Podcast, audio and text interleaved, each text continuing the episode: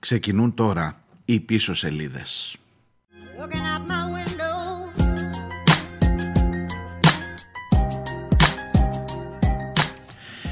Γεια σας, καλώς ήρθατε. Αυτός εδώ που θα ξεκινήσει σε λίγο είναι ο Παύλος Φίσας. «Γέ μου τα κατάφερες», φώναζε η μάνα του πέρυσι τέτοια μέρα, 7 του Οκτώβρη, στην ιστορική απόφαση του δικαστηρίου που καταδίκασε τη Χρυσή Αυγή ως εγκληματική οργάνωση. Και η μέρα προφανώς είναι ιστορική. Ταξιδεύουν πάλι μακριά από τα όνειρά μου που τα πούλησα μικρός πολύ φθηνά. Βλέπω τον ήλιο χλωμό. Όπως χλωμά ήταν τα αστέρια που κοιτάζαμε μαζί τα σπρώμαυρα καλοκαίρια και τους ζωγραφιστούς χειμώνες, κρύες εικόνες μακούς. Κρατάω μια φωτογραφία σου στα χέρια. Κάθε αμάξι που περνάει κάθομαι και το μετράω. Σαν στιγμές από τη ζωή μου και θυμάμαι πως γερνάω. Μα δεν είναι εκεί κανείς για να μου κρατήσει. Το χέρι πριν από την τελευταία μου πτήση Σαν άγγελος που τον παράδεισο έχει παρατήσει. Γυρνάω πάλι πίσω στην παιδική μου φύση Και κουρνιάζομαι. Κάτω από την κουβέρτα να κρυθώ Πάλι ταράζομαι ναι. Και θέλω να απομακρυνθώ Από κάθε τι που χρόνια τώρα με φοβίζει. Έχει πάψει πλέον η καρδιά μου να εχμαλωτίζει. Κάθε λεπτό, κάθε στιγμή και κάθε ώρα που ο χρόνος Απλόχερα ζωή μου έχει χαρίσει και κρατάω σφιχτά. Δεμένη και θυμωμένη την ανάγκη να ξεφύγω από το μικρό κόσμο μου. Αφήνω μια ματιά τελευταία προς τον ουρανό μου Και μ' ανοιχτά τα χέρια που τα από το παράθυρο μου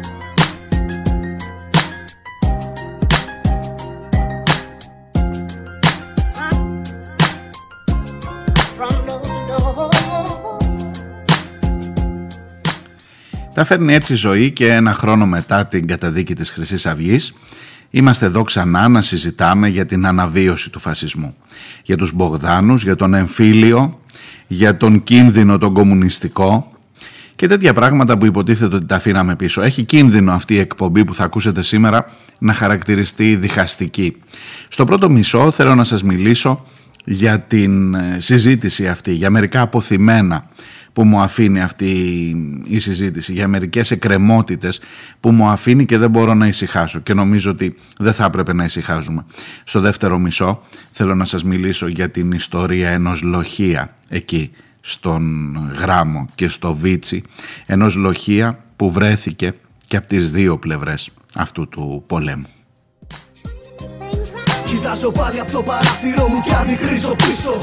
Έχω ένα κόμπο στο λαιμό, πρέπει να λύσω. Οι σκέψεις με χδέρουν, δίνουν και παίρνουν στα στήθια μου λες. Σε κάποια θάλασσα πάθους να πάω να γιάνω τι σου λες. Βάλε ένα πιο βάλε και δεύτερο ποτήρι. Κάτσε πιες του την νύχτα να μην μου χαλάς κατήρι. Μερικές φορές θυμάμαι και θέλω να βουτήξω. Και σαν σπόρος να τρυπήσω τη γη. Την κρίζα πόλη να μορφύνω είναι γύρι μου λες. Η κάθε γαμημένη μέρα γνωρίζω και εκεί ελπίζω μέχρι τέλους ίσως. Όπως και να έχει, εγώ είμαι εδώ και εσύ εκεί. Και ένα παράθυρο στη γη είναι η κάθε μας λαβή Και βάλε κι άλλο ναι. Πόδισε τα σωθικά μου για να φτύσω στην κόλλα Όλα τα συναισθήματά μου κοίτα. Σκύβω στα πρίμα πετάω στα μπάστα. Πλήκτρα παίρνω ανάσα. Σου ξαναγράφω κι απ' τα άστρα. Αγάπη στέλνω.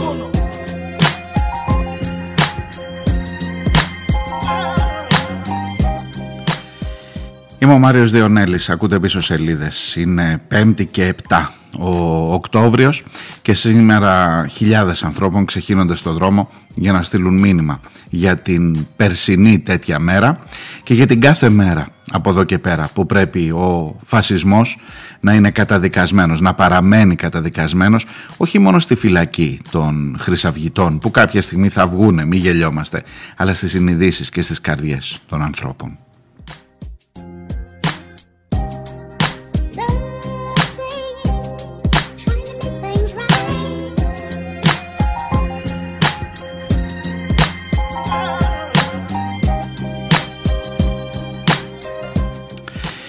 Πίσω σελίδες είναι πισωσελίδες.gr είναι το site της εκπομπής και εκεί μπορείτε να στέλνετε τα δικά σας μηνύματα. Από αυτά θα ξεκινήσω στην σημερινή εκπομπή.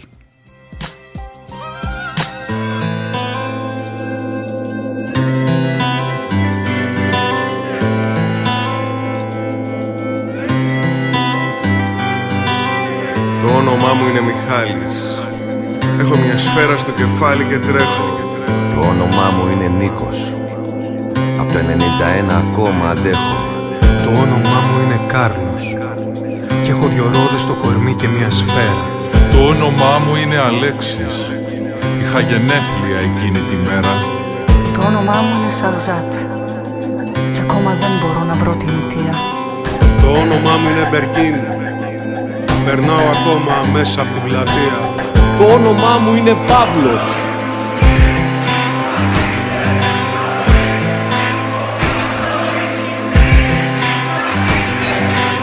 Το όνομά μου είναι Ζακ. Με σκότωσαν νοικοκυρέοι και μπάτσι μαζί. Το όνομά μου είναι George Και δεν μπορώ να αναπνεύσω Το όνομά μου είναι Βασίλης Κι ας μην νικήσουμε ποτέ, θα πολεμάμε πάντα. Μπορεί να έχεις ακουστά το όνομά μου να ξέρεις Την ιστορία μου άμα θέλεις τα θυμάμαι στο δρόμο. Τι λες στα πάρκα, στις πλατείες και στα στέλια οι αλήτες Και την αλλάζουνε εκείνοι που μοιράζουνε τρόμο. Είμαι εγώ που με δικάσανε δημοσιογράφικος Για την μπάλα ένα μπουκάλι πως μου βάλαγα κάτι. Μας ό,τι αν θέλουν το όνομά μου θα το γράφουν οι τύχοι. Θα είμαι εκεί όσο χρειαστεί για να μην κλείσουνε μάτι. Έχει ένα σύνθημα, τραγούδι, έπτευση σε γραφιτάδες. Έχει ένα δάκρυ μιας μάνας του αδερφού μου το πιώμα. Έχει ένα εξώφυλλο, ένα κοίτομα από κόλλο φυλάδες. Έχει ένα λίπασμα να βγάλει λουλούδια το χώμα. Αν με ρωτούσες τι θα ήθελα στα αλήθεια να γίνω Και πού θα γούσταρα να βρίσκομαι ετούτη την ώρα Θα θέλα σε μια παραλία με τους φίλους να πίνω Και να φιλεί στον άνθρωπό μου να χαρίζω με φόρα.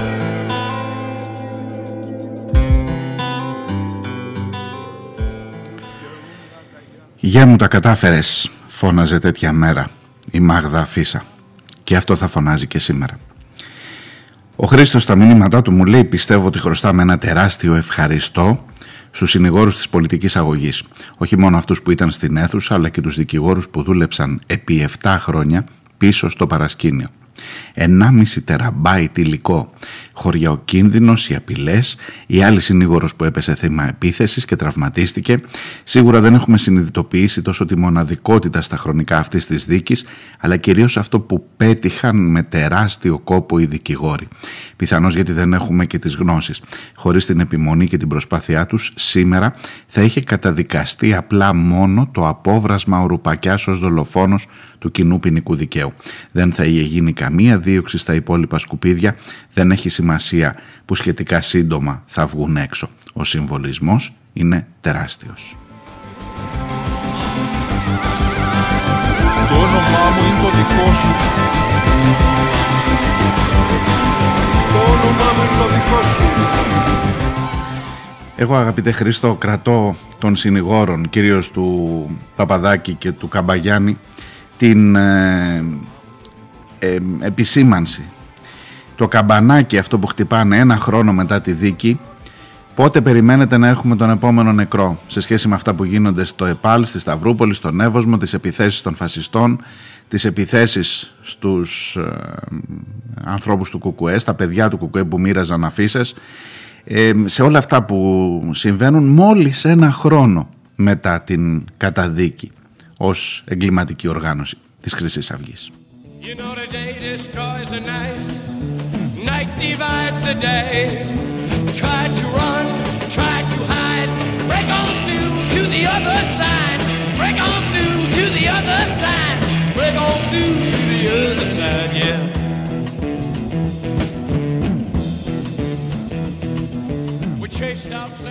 Για σήμερα, λέει ο Χρήστος, έχουν προγραμματιστεί πορείες σε όλη την Ελλάδα, παντού. Ας τους πούμε ένα μικρό ευχαριστώ ο καθένας μας, κατεβαίνοντας στο δρόμο, συμμετέχοντας στις πορείες, είναι το λιγότερο που μπορούμε να κάνουμε.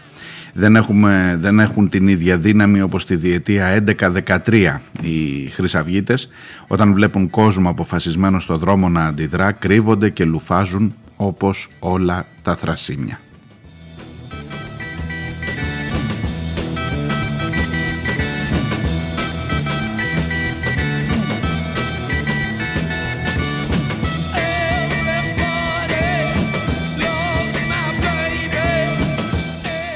Και εσύ για βγες λίγο έξω να δεις, για βγες λίγο να δεις που είσαι, σε ποιο, σε ποιο κλίμα, σε ποιο καθεστώς γιορτάζεις τον ένα χρόνο από την καταδίκη της χρυσής αυγής. Τον γιορτάζεις μιλώντας για τον εμφύλιο, για το γράμμο και για το βίτσι, για τον κομμουνιστικό κίνδυνο και για τους κομμουνιστοσημωρίτες, για τις γιορτές του μίσους. Τον γιορτάζεις με τον Μπογδάνο να δίνει συνεντεύξεις στο Χατζη Νικολάου. Τον γιορτάζεις με τον τύπο αυτό να επιμένει ότι δεν έκανε κανένα λάθος και ότι απλά το timing ήταν καλό, ότι είπε σωστά πράγματα σε λάθος στιγμή. Τον γιορτάζεις με τον τζίμερο αυτόν τον ένα χρόνο από την καταδίκη της χρυσής αυγής να του λέει έβγε και άξιος που είπες για, τους, για τον κίνδυνο του κομμουνισμού. Τον γιορτάζεις με τον Τζίμερο και τον Κρανιδιώτη να λένε ότι πρέπει να βγει το κουκουέ εκτός νόμου. Ναι, στο 2021 είσαι. Μετά την καταδίκη της χρυσής αυγής είσαι. Τον γιορτάζεις στον ένα χρόνο αυτό με τον Γεραπέτρη να, να αφήνει ανοιχτή, ορθάνυχτη την πόρτα για να ξαναγυρίσει ο Μπογδάνος στη Νέα Δημοκρατία ήδη από την επόμενη μέρα από τη διαγραφή του.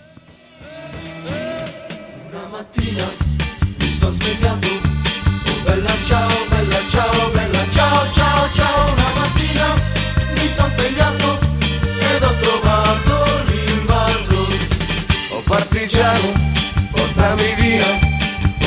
ciao, bella ciao, bella ciao, ciao, ciao, partigiano, portami via, che mi sento di morire.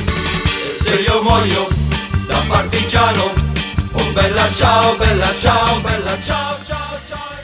Όπως σας είπα στην αρχή έχω τον κίνδυνο η σημερινή εκπομπή να χαρακτηριστεί διχαστική. Πήρα και ένα μήνυμα που με προβλημάτισε και από άνθρωπο που εκτιμώ ο οποίος μάλιστα μου είπε ότι δεν θα ήθελε να αναφέρω το όνομά του. Δεν πειράζει, δεν το σέβομαι απολύτως. Ας το πούμε ο κύριος Κάπα όπως ήταν ο κύριος Κόινερ του Μπρέχτ. Ε, αλλά με προβλημάτισε στην ουσία του και γιατί ξέρω ότι έρχεται από έναν άνθρωπο που δεν έρχεται από την δεξιά και μου έβαλε κάποια ερωτήματα σε σχέση με τις τελευταίες εκπομπές και σε σχέση με το αν, αν ο λόγος ο δικός μου και αν εν πάση περιπτώσει η οπτική για τα πράγματα θα ακολουθεί τα βήματα του διχασμού κατά πόδας. Το μεταφέρω με δικά μου λόγια. Θα σας διαβάσω ένα-δυο ε, αποσπάσματα από το μήνυμά του αυτό και με αυτή την αφορμή θα πιάσω το σημερινό νήμα της κουβέντας. Πριν όμως ο Χρήστος που σας έλεγα πριν που μου λέει όλα αυτά για τους δικηγόρους και για το ευχαριστώ που χρωστάμε μου ζήτησε αυτό εδώ από τον Αλκίνο Ιωαννίδη και ασφαλώς δεν θα κάνω διαφορετικά. Αν μαύρισες τον ουρανό και θες να φας και μένα Μέσα στην καταιγίδα Θα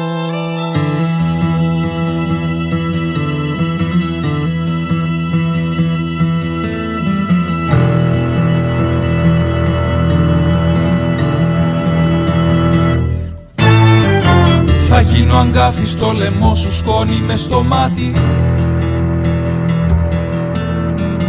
Μέσα στα αυτή σου ψήθυρος και σύγκριος στην πλάτη. Στη σιγουριά σου αγγίδα.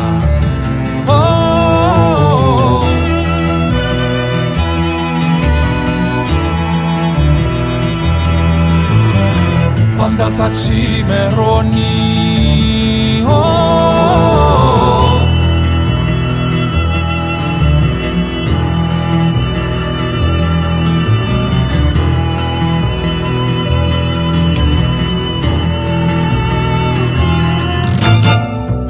Σκοτάδι αν είσαι αφέγγαρο λεπίδι δίχως πόνο. Δύναμη δίχως όνειρο ταξίδι δίχως δρόμο. Οργή χωρίς καθρέφτη.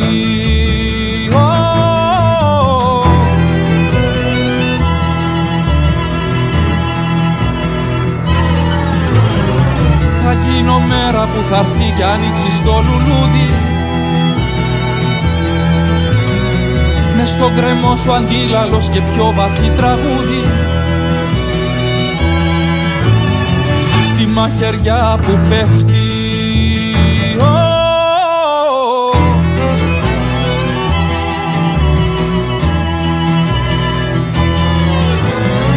Πάντα θα ξημερώνει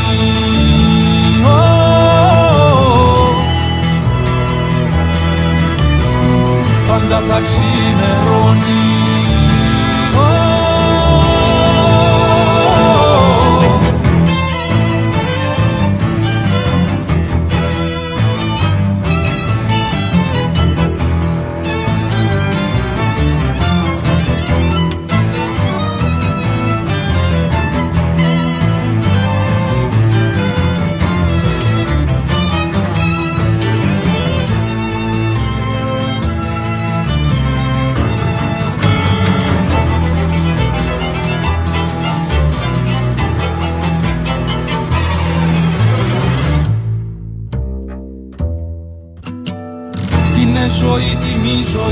ζωή και τι τα ανάμεσό τους.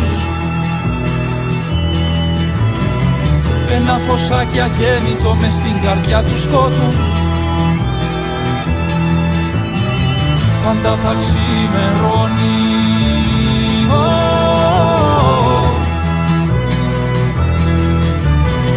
Πάντα θα ξημερώνει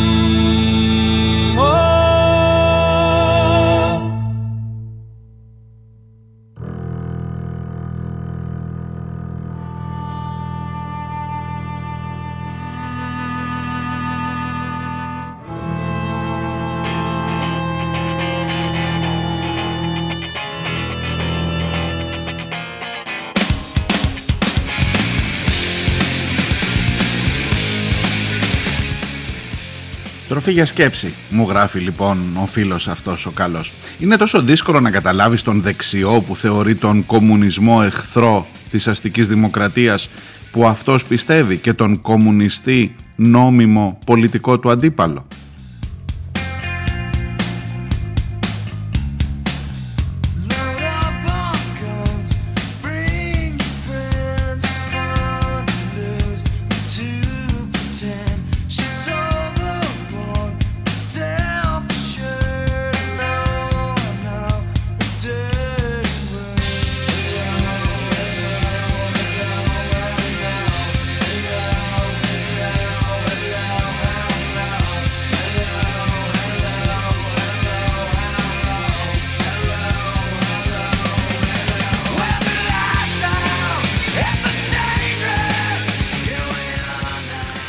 Είναι τόσο βαρύ να παραδεχτείς, μου λέει, ότι υπάρχουν και δεξιοί που δεν είναι φασίστες. Το Καραγκιόζιδες δεν το σχολιάζω, που είπα χθες εννοεί και προφανώς αναφέρεται στον Δένδια. Γιατί κάποιος δικαιούται να δηλώνει αντιδεξιός και κάποιος άλλος δεν μπορεί να δηλώνει αντικομουνιστής; Γιατί το αντιδεξιός ταυτίζεται με το αντιφασίστας και το αντικομουνιστής με το φασίστας; Οι δεξιοί φασίστες, οι κεντρώοι φίδια νεμεναλάδες, γιατί και για τους κεντρώους έχω πει πολλά, πώς θα συνεπάρξουμε σε αυτή την κοινωνία που υποτίθεται ότι θέμε να την αλλάξουμε. Φωτιά και τσεκούρι μήπως, συμπάθαμε μου λέει, αλλά αυτός ο μανιχαϊσμός από εδώ εμείς και από εκεί όλοι οι άλλοι, εμένα με τρελαίνει.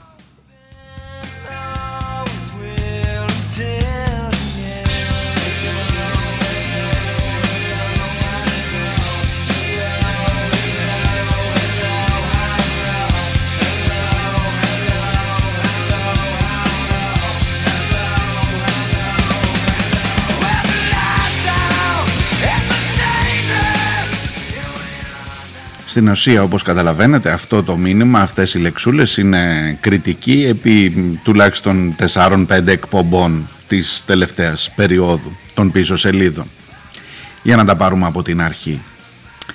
Καταρχάς ε, είναι τόσο δύσκολο να καταλάβεις τον δεξιό που θεωρεί τον κομμουνισμό εχθρό της αστικής δημοκρατίας που αυτός πιστεύει και τον κομμουνιστή νόμιμο πολιτικό αντίπαλο. Μισό λεπτό, μισό λεπτό. Αυτοί που μιλούν τις τελευταίες μέρες δεν θεωρούν νόμιμο πολιτικό αντίπαλο τον κομμουνιστή. Τον θεωρούν παράνομο, ζητούν ευθέως ανοιχτά να τεθεί εκτός νόμου. Και δεν το λέω για τον Τζίμερο, το λέω και για τον Μπογδάνο, που είπε ότι είναι χειρότερος από Τούρκο. Ναι, γιατί το έλεγε ο Γρίβας στη ΣΕΟΚΑ, εντάξει, αλλά το είπε μέσα στη Βουλή ότι ο κομμουνιστής είναι χειρότερος από τον Τούρκο. Αυτοί που μιλούν τις τελευταίες μέρες για τον κομμουνισμό δεν τον θεωρούν νόμιμο αντίπαλό του, δεν τον αντιλαμβάνονται ως τέτοιο. Θα ήταν ιδανική περίπτωση αυτή να συζητάμε σε πολιτικό επίπεδο. Αλλά εδώ μιλάς με όρους εμφυλίου ακόμα. Εδώ μιλάς για τις γιορτές μίσου στο Βίτσι που γιορτάζουμε, πρόσεξε, γιορτάζουμε τη νίκη της δημοκρατίας όταν ιτήθηκαν οι κομμουνιστές. Και ακόμα και ο Δένδιας που εχθές παραδέχτηκα ότι η στάση του ήταν κέρια σε αυτή την υπόθεση και σωστή εμπολής παρά την προσωπική του ατζέντα και τις φιλοδοξίες και το αν είναι δελφίνος ή όλοι. Όχι, όλοι έχουν ατζέντα και εν πάση περιπτώσει από ένα σημείο και μετά μπορεί να μην είναι και κακό. Ναι, ήταν σωστή η στάση του, αλλά το χάιδεψε και ο Δένδιας το δεξιό ακροτηριάκι, ναι, ε, το ακροτήριο, το ακροατήριο, συγγνώμη, ε, το χάιδεψε και με το παραπάνω. Είπε ότι ο παππούς του ήταν στο Βίτσι και μάλλον υποθέτω, εγώ δεν το ήξερα ότι ήταν ο παππούς του στο Βίτσι, ο πατέρας του συγγνώμη ήταν στο Βίτσι, αλλά μάλλον ήταν με την πλευρά του εθνικού στρατού και όχι με τον δημοκρατικό στρατό, υποθέτω. Και επίσης είπε ότι είναι άσχημο ο Κασιδιάρης να καταθέτει στεφάνι στο αίμα εκείνων που αγωνίστηκαν για τη δημοκρατία. Το καταλάβατε. Αν ο πατέρας του στο Βίτσι αγωνίστηκε για τη δημοκρατία, πάει να πει ότι οι εχθροί του πατέρα του ή από την άλλη πλευρά δεν αγωνίζονταν για τη δημοκρατία, για κάτι άλλο αγωνίζονταν. Λοιπόν, ακόμα και στα λόγια του Δένδια, δεν είναι, είναι μάλλον εμφανές ότι δεν θεωρεί νόμιμο αντίπαλό του τον κομμουνιστή.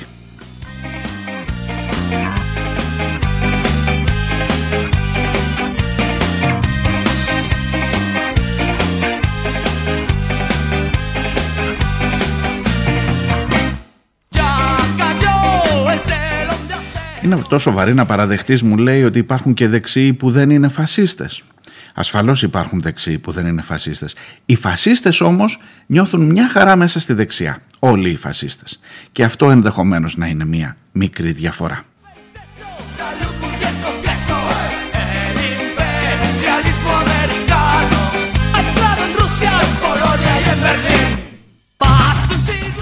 Και εν τέλει με αυτούς τους ορισμούς, γιατί κάποιος μπορεί να δηλώνει αντιδεξιός και κάποιος άλλος δεν μπορεί να δηλώνει αντικομουνιστής. Αυτό δηλαδή που είπε και ο Μπογδάνος στην ουσία. Μου λέει ο φίλος, ο κύριος Κάπα, τον ονομάσουμε έτσι. Λοιπόν, καταρχάς καλύτερα θα ήταν να μην ε, καθορίζεις τον εαυτό σου ως αντικάτι. Καλύτερα θα ήταν να δίνεις ένα θετικό πρόσημο στο τι πιστεύεις και όχι στο τι ενάντια, σε ενάντια σε τι ε, τάσεσαι. Αλλά εν πάση περιπτώσει αφού έτσι είναι αυτή η εποχή έχω μια μικρή σημείωση και εδώ. Αυτός που δηλώνει αντιδεξιός έχει απέναντί του μία δεξιά την οποία από εκείνα τα χρόνια τα παλιά αφού φτάσαμε να συζητάμε 72 χρόνια μετά το 49 για τον εμφύλιο ξανά εκείνοι οι εθνικόφρονες, οι ταγματασφαλίτες, οι, ό,τι όπως ήθελες τότε να τους λέμε τελικά μετονομάστηκαν σε δεξιοί σε δεξιούς, σε φιλελεύθερους ενδεχομένως. Και έτσι οι έννοιες άλλαξαν, πήραν, παρατηρήστε το λίγο αυτό στον δημόσιο λόγο. Δεν λέει κανείς σήμερα ότι είμαι εθνικόφρονας ή εν πάση περιπτώσει αν το λέει μάλλον θα τον πάρει στο ψηλό. Δεν λέει κανείς ότι είμαι με τους ταγματασφαλίτες και τους χίτες εκείνης της εποχής. Σήμερα όλοι αυτοί γίναν δεξιοί. Η άλλη πλευρά έμεινε κομμουνιστές έμειναν κομμουνιστές και σήμερα λένε ότι είμαστε κομμουνιστές. Εκείνο που κάποτε το έλεγες κομμουνιστής και φυλαγόντουσαν και κλείναν τις πόρτες γιατί έτσι είχε επικρατήσει, έτσι είχε δοθεί το μήνυμα.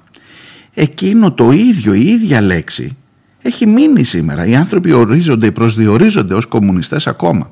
Οπότε το αντί δεξιός με το αντί κομμουνιστής ε, δεν έχουν τις ίδιες φορτίσεις σε αυτήν εδώ την συζήτηση δεν μπορώ να δηλώσω αντιεθνικόφρονας. Οι τότε εθνικόφρονες είναι στη δεξιά. Όποιος δηλώνει αντικομουνιστής, δηλώνει αντικομουνιστής και για το σήμερα και για το τότε μαζί.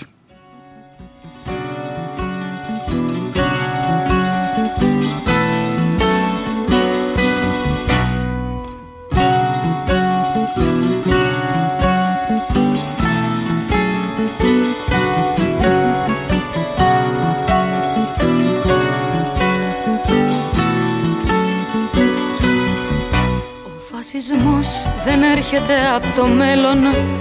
Καινούριο τα κάτι να μας φέρει. Τι κρύβει μες στα δόντια του το ξέρω. Καθώς μου δίνει γελαστό στο χέρι. Οι ρίζες του το σύστημα αγκαλιάζουν Και χάνονται βαθιά στα περασμένα. Οι μάσκες του με το καιρό αλλάζουν Μα όχι και το μίσος του για μένα στο το σύστημα αγκαλιάζουν και χάνονται βαθιά στα περασμένα οι μάσκες του με το καιρό αλλάζουν και στο κάτω κάτω δείτε ποια κλωστούλα τραβάνε από εκείνη την ιστορία οι μεν και οι δε οι κομμουνιστές σήμερα μοιράζουν φυλάδια έξω από τα ΕΠΑΛ, φοβερό έγκλημα. Είναι εκεί για να υποστηρίξουν τον ταξικό αγώνα των εργατών. Η άλλη, η άλλη πλευρά μοιράζει μαχαίρια και φαλτσέτες. Στο δεύτερο μέρος σας υποσχέθηκα ότι θα σας πω για την ιστορία ενός λοχεία στον Γράμμο και στο Βίτσι που έτυχε να βρεθεί και από τις δύο πλευρές αυτού του πολέμου.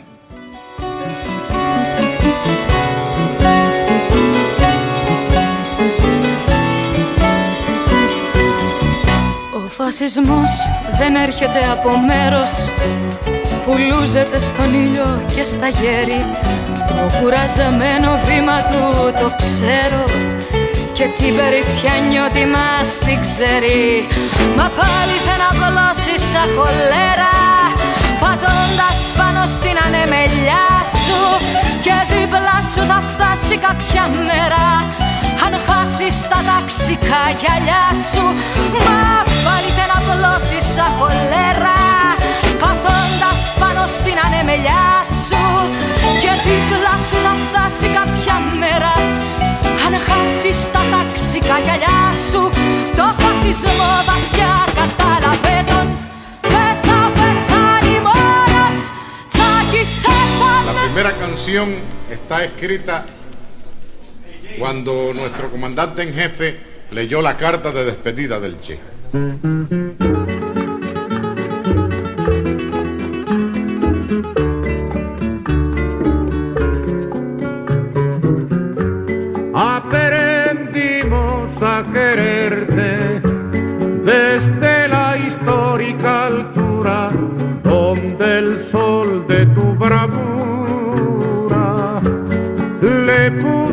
Cerco a la muerte. Aquí se queda la clara, la entrañable transparencia de tu querida presencia, comandante Che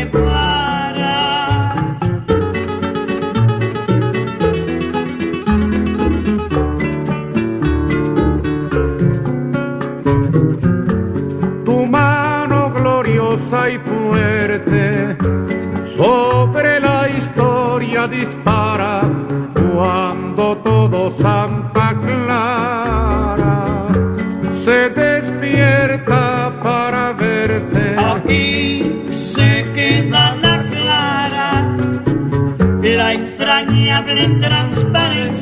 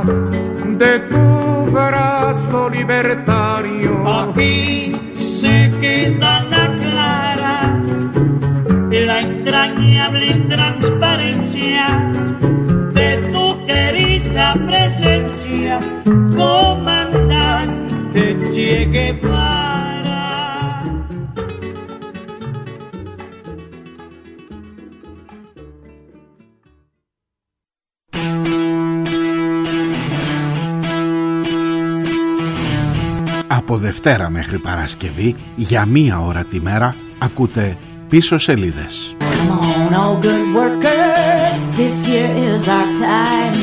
Now there's folks in Washington that care what's on our minds. Είμαι ο Μάριος Διονέλης και νομίζω πως οι σημαντικές ειδήσεις είναι γραμμένες στα ψηλά, στις πίσω σελίδες της επικαιρότητας, σε αυτές που σε κάνουν να αποφασίσεις με ποιους πραγματικά είσαι.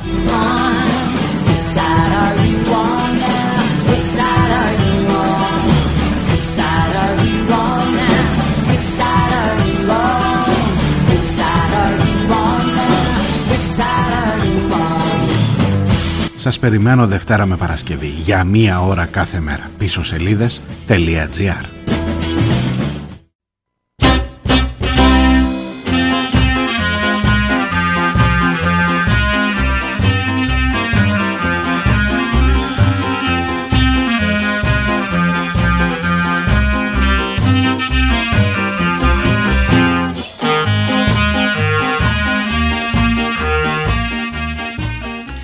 Ακούτε πίσω σελίδες. Είμαι ο Μάριος Διονέλης. Είναι 5η και 7 Οκτωβρίου, μια ιστορική μέρα, ένας χρόνος ακριβώς από την καταδίκη της χρυσής Αυγής ως εγκληματική οργάνωση.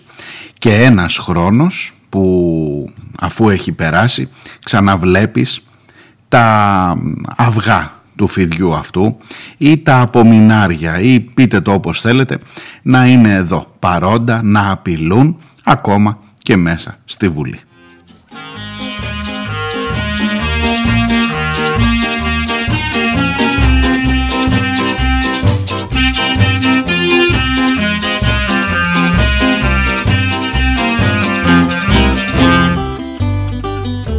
Και με ένα μαγικό τρόπο φτάνουμε να συζητάμε ξανά για τον εμφύλιο, για το γράμμο, για το βίτσι, για τα 72 χρόνια που πέρασαν από τότε, σαν να μην έχει αλλάξει τίποτα. Και να ζητάμε ε, μέσες άκρες δημοσίως και από του βήματος του Κοινοβουλίου την ε, απονομιμοποίηση του ΚΚΕ να το συγκρίνουμε με τον ε, Τούρκο με τους Τούρκους ε, σε αυτή την συζήτηση που έφερε μεν τον Μπογδάνο εκτός Νέας Δημοκρατίας έφερε τον Δένδια σε θέση ισχύως έναντι του Μητσοτάκη χαϊδεύοντας και αυτό στο δεξιό ακροατήριο και έφερε όλους εμάς να συζητάμε τι απέμεινε από όλη αυτή την συζήτηση και πώς ξαφνικά βρεθήκαμε, ξαφνικά, ερωτηματικό, να συζητάμε για αυτά τα πράγματα. Μου στέλνει ο φίλος ο Δημήτρης μια γελιογραφία του Γιάννη Δερμετζόγλου, δημοσιεύεται στο TVXS εχθές, ε, μου λέει πως είναι δυνατόν κάθε μέρα να σκέφτεται, να, να αποτυπώνει αυτό που έχω στο μυαλό μου ο Δερμετζόγλου και τον χαρακτηρίζει μάλλον τον καλύτερο Έλληνα γελιογράφο αυτή τη στιγμή. Γράφει λοιπόν στη, στο σκίτσο αυτό, είναι δύο πολίτες που συζητούν μπροστά στο ελληνικό κοινοβούλιο. Παίζει να έχουμε, λέει ο ένας, την πιο ηλίθια ακροδεξιά στον κόσμο. Αυτοί που ήταν με τους νικητές του εμφυλίου θέλουν ρεβάνς.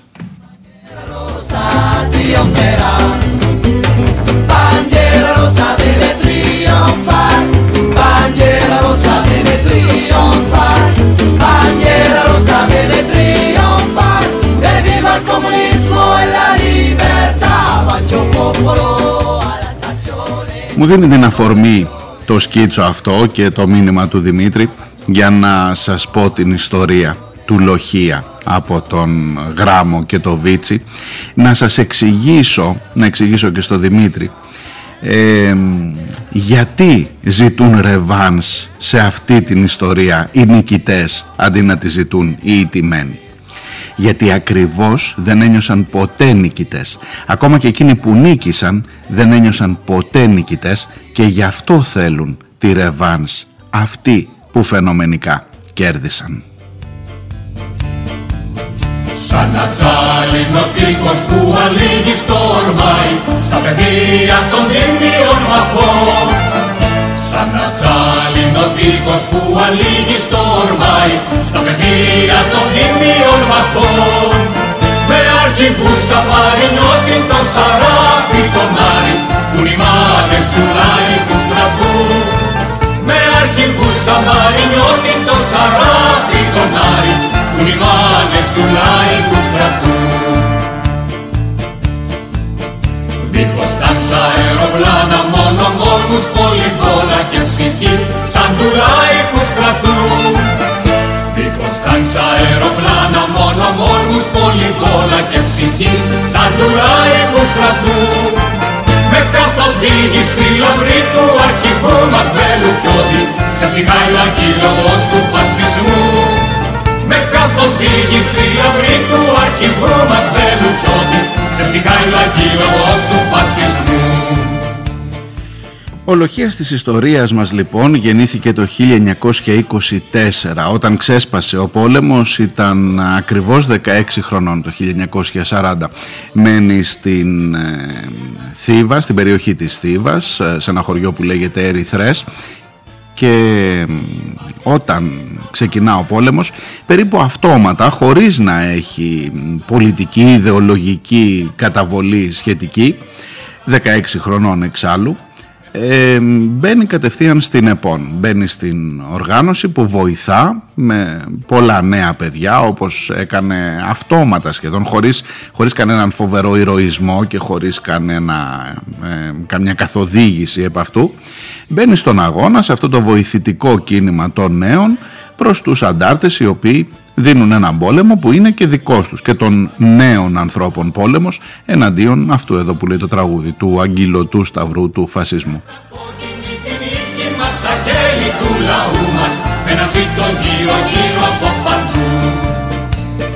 Debout les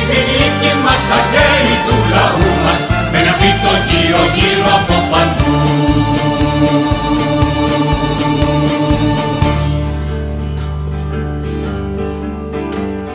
De boule est donne de la terre, de boule est force de la faim. Ο λοχίας της ιστορίας μας λέγεται Κώστας Μάρκου. Εκεί σε εκείνα τα χρόνια, από τα 16 του μέχρι τα 20, στα 4 χρόνια του πολέμου, βοηθά σε πολλές περιπτώσεις, με προμήθειες, με τροφοδοσία, αντάρτες που περνούν από την περιοχή της Θήβας, των Δερβενοχωρίων, στην Αττικοβιωτία, για να σας βάλω έτσι γεωγραφικά σε εκείνο το σημείο. Ε, βρίσκεται, συναντά ακόμα και τον Άρη Βελουχιώτη σε κάποια ε, περίσταση συνοδεύει αντάρτες που πρέπει να περάσουν από το συγκεκριμένο σημείο, έρχεται σε κίνδυνο με τις γερμανικές περιπόλους που κάποια στιγμή μάλιστα τον βάζουν, τον συλλαμβάνουν μαζί με τον πατέρα του και τον βάζουν να δει τους εκτελεσμένους, τους μόλις εκτελεσμένους 40 ε, συντοπίτες του ε, με τα μυαλά τους πεταμένα έξω από τις χαριστικές βολές και του λένε έχει υπόψη σου στα γερμανικά χωρίς να πολύ καταλαβαίνουν, έχει υπόψη σου ότι πρέπει να είσαι φρόνιμος. Τον βάζουν λοιπόν σε αυτή τη διαδικασία, μπαίνει μόνος του στη διαδικασία αυτή χωρίς κανέναν μεγάλο ηρωισμό ή κάτι που εν πάση περιπτώσει να διεκδικεί δάφνες, αλλά δημιουργεί μια προσωπική δική του ιστορία, μπαίνει μέσα σε αυτό και μπαίνει με χαρά και μπαίνει με πολύ μεγάλο πάθος γιατί σας είπα απέναντι είναι ένας πόλεμος που είναι δικός του είναι και δικός του. Και προφανώς βλέπει κρεμάλες να στείνονται στο χωριό του, βλέπει να γίνονται πράγματα μέσα σε αυτό τον πόλεμο που τα έζησαν, που τα ζούσαν οι άνθρωποι, οι νέοι της εποχής του. Και ψήνεται για να σας το πω απλά μέσα σε αυτή τη φωτιά που έχει μπει σε όλη την ε, χώρα. Όταν τελειώνει ο πόλεμος, ο Κώστας Μάρκου βρίσκεται σε ένα μετέχμιο, είναι πια 20 χρονών, είναι το 1944, σας λέω γεννημένος το 1924. Τελειώνει ο πόλεμος εκείνο τον Οκτώβρη του 1944 και ετοιμάζεται μαζί με άλλους νέους να ξεκινήσει μια ζωή, μια ζωή κανονική, μια ζωή έτσι όπως θα την είχε φανταστεί. Ετοιμάζεται να πανηγυρίσει. Δεν είναι στο κέντρο της Αθήνας, δεν αντιλαμβάνεται γρήγορα τι ακριβώς γίνεται και όταν το Δεκέμβρη του 1944 σφάζουν οι Άγγλοι τους διαδηλωτές στο Σύνταγμα, καταλαβαίνει ότι τα πράγματα δεν πάνε και πολύ καλά και μάλλον δεν θα καταφέρει πολύ γρήγορα να ξεκινήσει μια ζωή, ας την πούμε, κανονική για εκείνα τα δύσκολα χρόνια.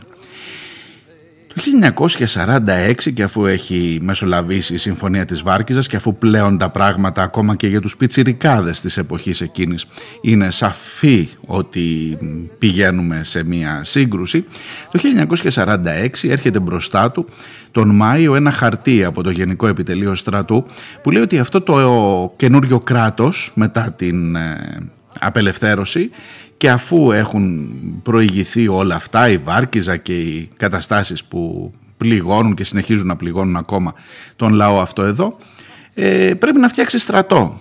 Και τυχαίνει η δική του κλάση, η κλάση του 45, να είναι η πρώτη ΕΣΟ, η πρώτη σειρά κατάταξης στον καινούριο στρατό, στον εθνικό στρατό που φτιάχνεται, κυρίως για να αντιμετωπίσει πια τους κομμουνιστές. Γνωστό ήταν και τότε αρχίζει να καταλαβαίνει ότι αυτοί με τους οποίους το προηγούμενο διάστημα ήταν σύντροφοι, ήταν στο ίδιο μέρος, στο ίδιο στρατόπεδο, στην ίδια πλευρά της ιστορίας, ενδεχομένως πολύ γρήγορα να βρεθούν απέναντι. Και τότε μαζί με τους ε, συνομήλικους του, μαζί με τους ανθρώπους, την παρέα του, τους φίλους του, έχει να κάνει μια επιλογή. Έχει να διαλέξει τι από αυτά θα ακολουθήσει. Αν δεν πας, σας διαβάζω από το βιβλίο του που λέγεται «Σε δύο στρατόπεδα», σας διαβάζω, δεν είναι συγγραφέας, έγραψε με πολύ απλή γλώσσα πολλά χρόνια μετά. Βρισκόμαστε στο 46, ενώ όλους τους αγωνιστές της Εθνικής Αντίστασης τους συλλαμβάνουν, εμάς τους οργανωμένους στην ΕΠΟΝ της κλάσεως του 1945 δεν μας συλλαμβάνουν. Για μας έχουν άλλα σχέδια. Έπρεπε οπωσδήποτε να φτιάξουν στρατό. Στις 5 Μαΐου του 46, με εντολή του Γενικού Επιτελείου Στρατού, μας καλούν να παρουσιαστούμε στρατιώτες. Τότε ήταν που όλοι μας αντιμετωπίσαμε ένα φοβερό δίλημα. Τι θα έπρεπε να κάνουμε, να παρουσιαστούμε στρατιώτες ή να ακολουθήσουμε στα βουνά τον Δημοκρατικό Στρατό Ελλάδας με εξέλιξη του Ελλάς και να εμπλακούμε ενεργά στη δίνη του εμφυλίου πολέμου που είχε ήδη ξεσπάσει; Ήμασταν νέοι μόλις 22 χρονών. Είχαμε όνειρα, εξετάζοντας την κατάσταση, κρίναμε ότι ο εμφύλιος για μας δεν είχε κανένα νόημα. Δεν ήταν δικός μας πόλεμος. Για μας το χρέος της αντίστασης είχε τελειώσει. Ο κατακτητής είχε εκδιωχθεί, η χώρα ήταν ελεύθερη και από εκεί και πέρα υπήρχε διαμάχη για την εξουσία, στην οποία ούτε λόγο είχαμε ούτε επιθυμούσαμε να εμπλακούμε. Es mi sitio, esta es mi gente, somos obreros, la clase preferente.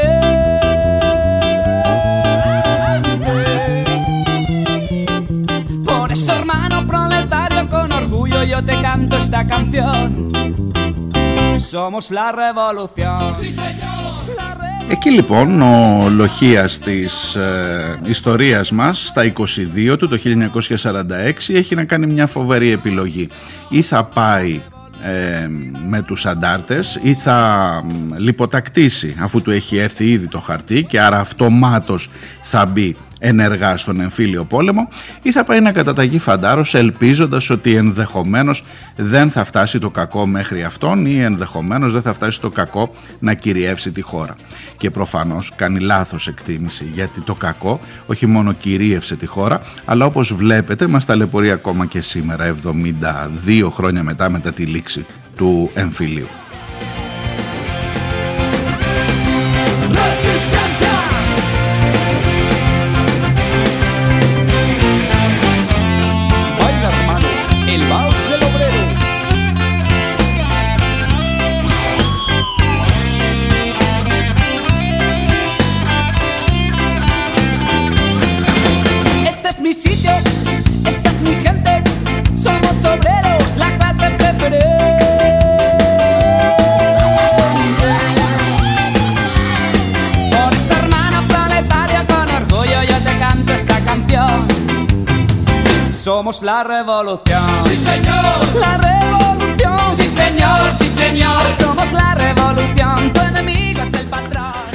Κώστας Μάρκου λοιπόν κατατάσσεται στον στρατό, στον εθνικό στρατό που φτιάχνεται μόλις εκείνη την περίοδο εκπαιδεύεται και στους όλμους, περνάει από διάφορα στρατόπεδα.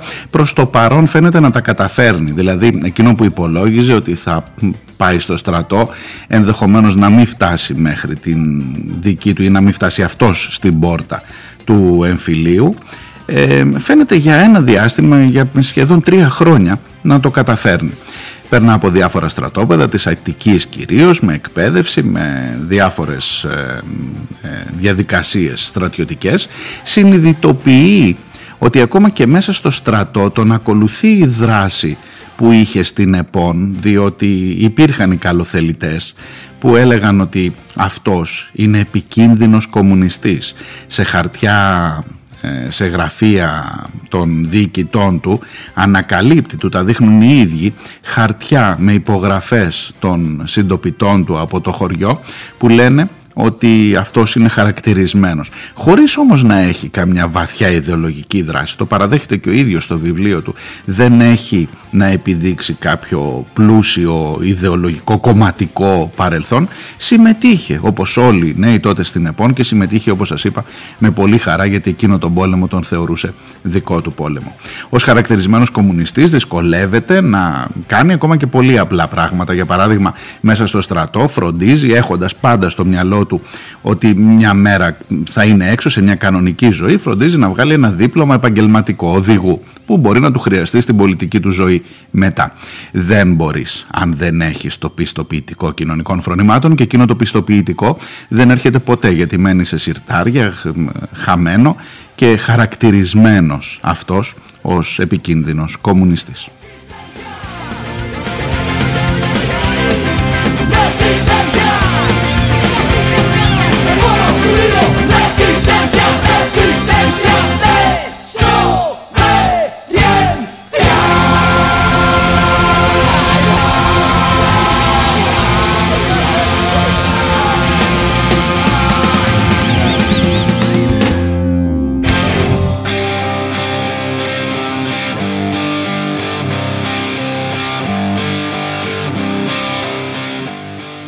Καταστάσεις τον σπρώχνουν όλο και πιο πολύ να αποφασίσει σε ποιο στρατόπεδο είναι, με ποια πλευρά είναι αυτού του διχασμού που είναι μπροστά του πια, που είναι μπροστά του αλλά που είναι και πίσω του, τον ακολουθεί ακόμα και αν δεν τον είχε επιδιώξει να πάρει μέρος σε αυτό τον διχασμό μεταξύ κομμουνιστών και μεταξύ εθνικοφρόνων. Πλέον πρέπει να διαλέξει. Which side are you on, φίλε μου;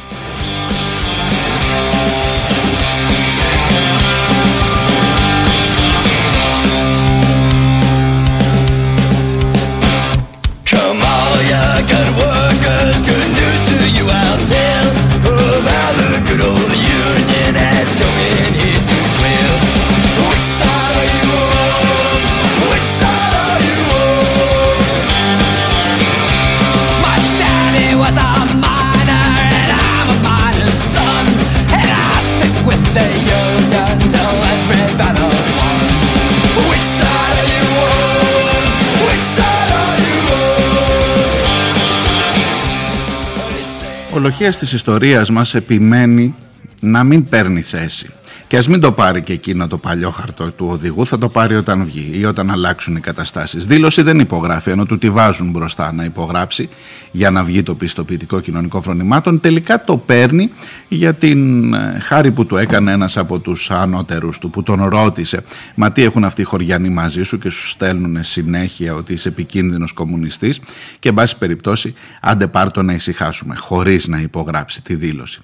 Έλα όμως που τα πράγματα το 1949 όταν ο πόλεμος πια έχει φουντώσει και όταν στον γράμμο ήδη έχει ανάψει η φωτιά για την τελική μάχη και πηγαίνουμε προς τα εκεί έρχεται η μετάθεση για εκεί ακριβώς για τον γράμμο και για το βίτσι.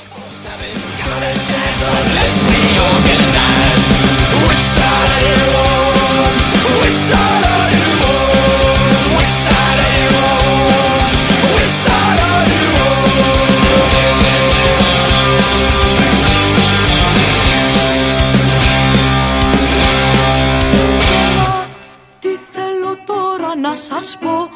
μες στις συνεδίες μέσα στην πόλη της Καλκούτας φράξαν το δρόμο σε έναν άνθρωπο.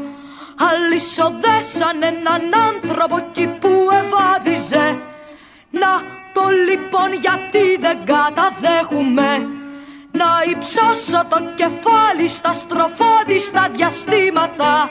Θα πείτε τα άστρα είναι μακριά κι η γη μας τόσο δα μικρή Ε, το λοιπόν ό,τι και να είναι τα άστρα Εγώ τη γλώσσα μου τους βγάζω για μένα το λοιπόν το πιο εκπληκτικό Ο Κώστας Μάρκου υπηρέτησε συνολικά 41 μήνες ως φαντάρος.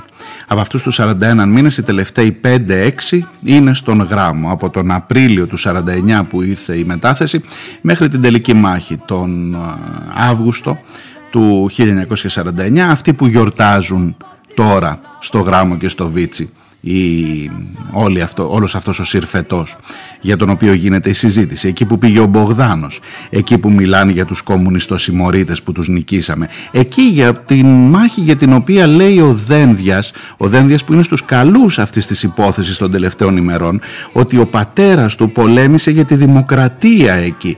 Άρα λοιπόν αν ο πατέρας του από τον εθνικό στρατό πολέμησε για τη δημοκρατία οι άλλοι απέναντι πολεμούσαν για κάτι άλλο από τη δημοκρατία. Ο Κώστας Μάρκου λοιπόν μάλλον πολεμά δίπλα-δίπλα με τον πατέρα του Νίκου Δένδια. Αλλά εκείνος δεν νιώθει ότι πόλεμα για τη δημοκρατία, δεν το νιώθει ούτε τότε, δεν το νιώθει ούτε όταν γράφει το βιβλίο του πολλά χρόνια μετά. Εκείνη τη μέρα, σας διαβάζω από το πιστόφυλλο, ήταν η πρώτη φορά που τη λέξη αντάρτης την άκουσα να σημαίνει εχθρός. Για μένα μέχρι τότε οι αντάρτες ήταν αυτοί που έδιωξαν τον κατακτητή από τη χώρα. Αυτοί που εγώ και άλλοι νέοι από το Κριεκούκι, έτσι λεγόταν το χωριό Ερυθρές, βοηθούσαμε στα βουνά για την απελευθέρωση της Ελλάδας. Αυτοί που τους πηγαίναμε προμήθειες αντιμετωπίζοντας τόσους και τόσους κινδύνους. Και τώρα αυτοί οι ίδιοι ήταν οι εχθροί, οι κακοί της υπόθεσης, οι αναρχικοί σε εισαγωγικά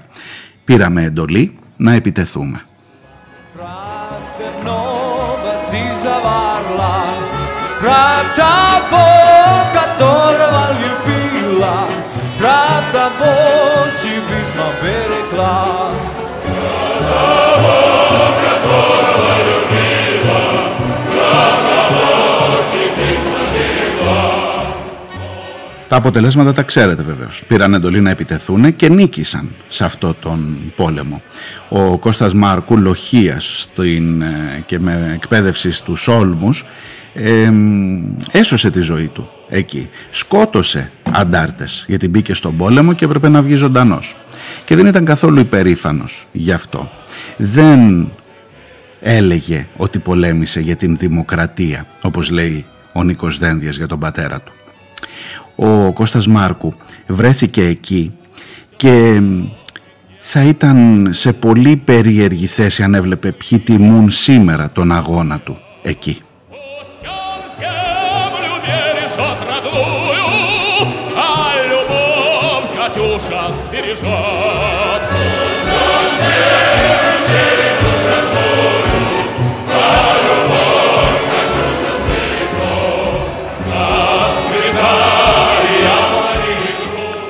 Γράφει με πολλούς τρόπους στο βιβλίο του ότι αυτός ο πόλεμος εκεί δεν ήταν δικός του. Γράφει με πολλούς τρόπους και εξηγεί αυτό το σκίτσο του Δερμετζόγλου αγαπητέ Δημήτρη. Γιατί οι νικητές ζητούν σήμερα ρεβάνς; Γιατί είναι οι νικητές που ζητούν τη ρεβάνς και όχι οι ιτημένοι. Γιατί οι νικητές τραβούν από εκείνη την εποχή μια κλωστίτσα που τους φέρνει στο να βγάζουν μαχαίρια, να σφάζουν, να σκοτώνουν το Φίσα, να σκοτώνουν, να σκοτώνουν τον Λουκμάν, να σκοτώνουν μετανάστες, να επιτίθενται σε στελέχη του Κουκουέ, να βαράνε με αλυσίδες, να επιτίθενται σε αλλιεργάτες στο πέραμα. Η μία πλευρά είναι, τράβηξε αυτή την κλωστίτσα. Η άλλη πλευρά που συνεχίζει να λέει ότι είναι κομμουνιστές τράβηξε μια άλλη κλωστίτσα. Περπατάει στους δρόμους, κάνει διαδηλώσεις ε, μοιράζει και φυλάδια είναι κατά τις βάσεις για την εισαγωγή στα πανεπιστήμια. Αυτός ήταν, αυτή ήταν η αφορμή για τα επεισόδια στο Επάλτε Σταυρούπολης. Η άλλη πλευρά αγωνίζεται για τα δικαιώματα των εργαζόμενων. Η άλλη πλευρά ακόμα και αν τότε σκότωνε δεν πάει να κάνει εκδηλώσεις μνήμης για παράδειγμα στον Μελιγαλά όπως πάνε οι άλλοι στον Γράμμο και στο Βίτσι.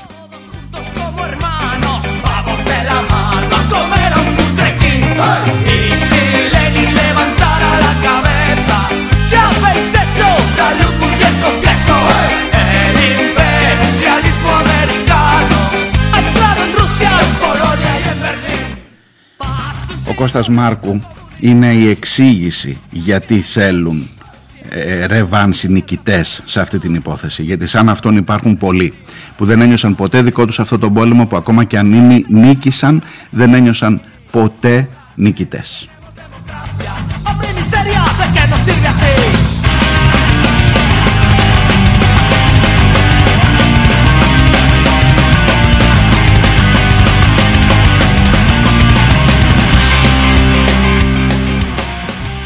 Κώστας Μάρκο αν ζούσε θα συχαινόταν αν έβλεπε ποιοι είναι αυτοί που κάνουν σήμερα τις εκδηλώσεις τιμής για τον ίδιο και πολύ περισσότερο για εκείνους που σκοτώθηκαν. Ο Κώστας Μάρκου δεν μου είπε ποτέ ότι εκεί πάνω πολέμησε για τη δημοκρατία όπως λέει ο Δένδιας για τον πατέρα του. Ο Κώστας Μάρκου ήταν ο παππούς μου και είμαι πολύ περήφανος γι' αυτόν.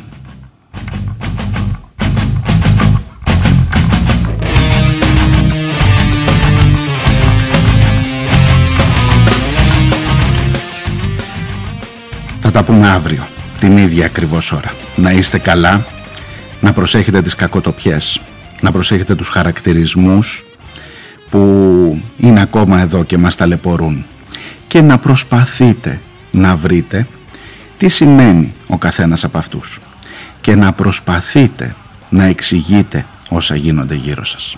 Γεια χαρά.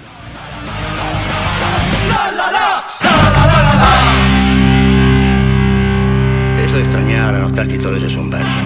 Απ' το κακό και τα διωγμένο κι όπως ενίστευε στη δίκοπη ζωή σε βρήκα ξαφνικά σημαδεμένο να σε έχω κάτω κόσμος ξεγραμμένο κι ο πάνω κόσμος να είναι η τροχή που σε έχουν στα στενά κυνηγημένο. Και πήρες του καιρού τα αλφαβητάρι και της αγάπης λόγια φυλαχτό για να βρει πάλι ρίζα το χορτάρι και πήρε την ελπίδα και τη χάρη ψηλά να πας να χτίσεις κύβωτο με την ελπίδα μόνο και τη χαρή Μα πως να μην ξεχάσεις την αυλή σου και την παλιά τη γνώμη καθενός όσους κρυφά περπάτησαν μαζί σου να σημαδεύουν πάλι τη ζωή σου. Και να σε το πουλί κι ο κυνηγός στις μαύρες λαγκαδιές του παραδείσου κρυφά και φανερά σ' ακολουθούνε οι συμμορίες κι οι βασανιστές και ψάχνουν μέρα νύχτα να σε βρουνε μα δεν υπάρχει δρόμος να διαβούνε γιατί ποτέ δεν ήταν πίτες το κόμμα που πατούν να προσκυνούνε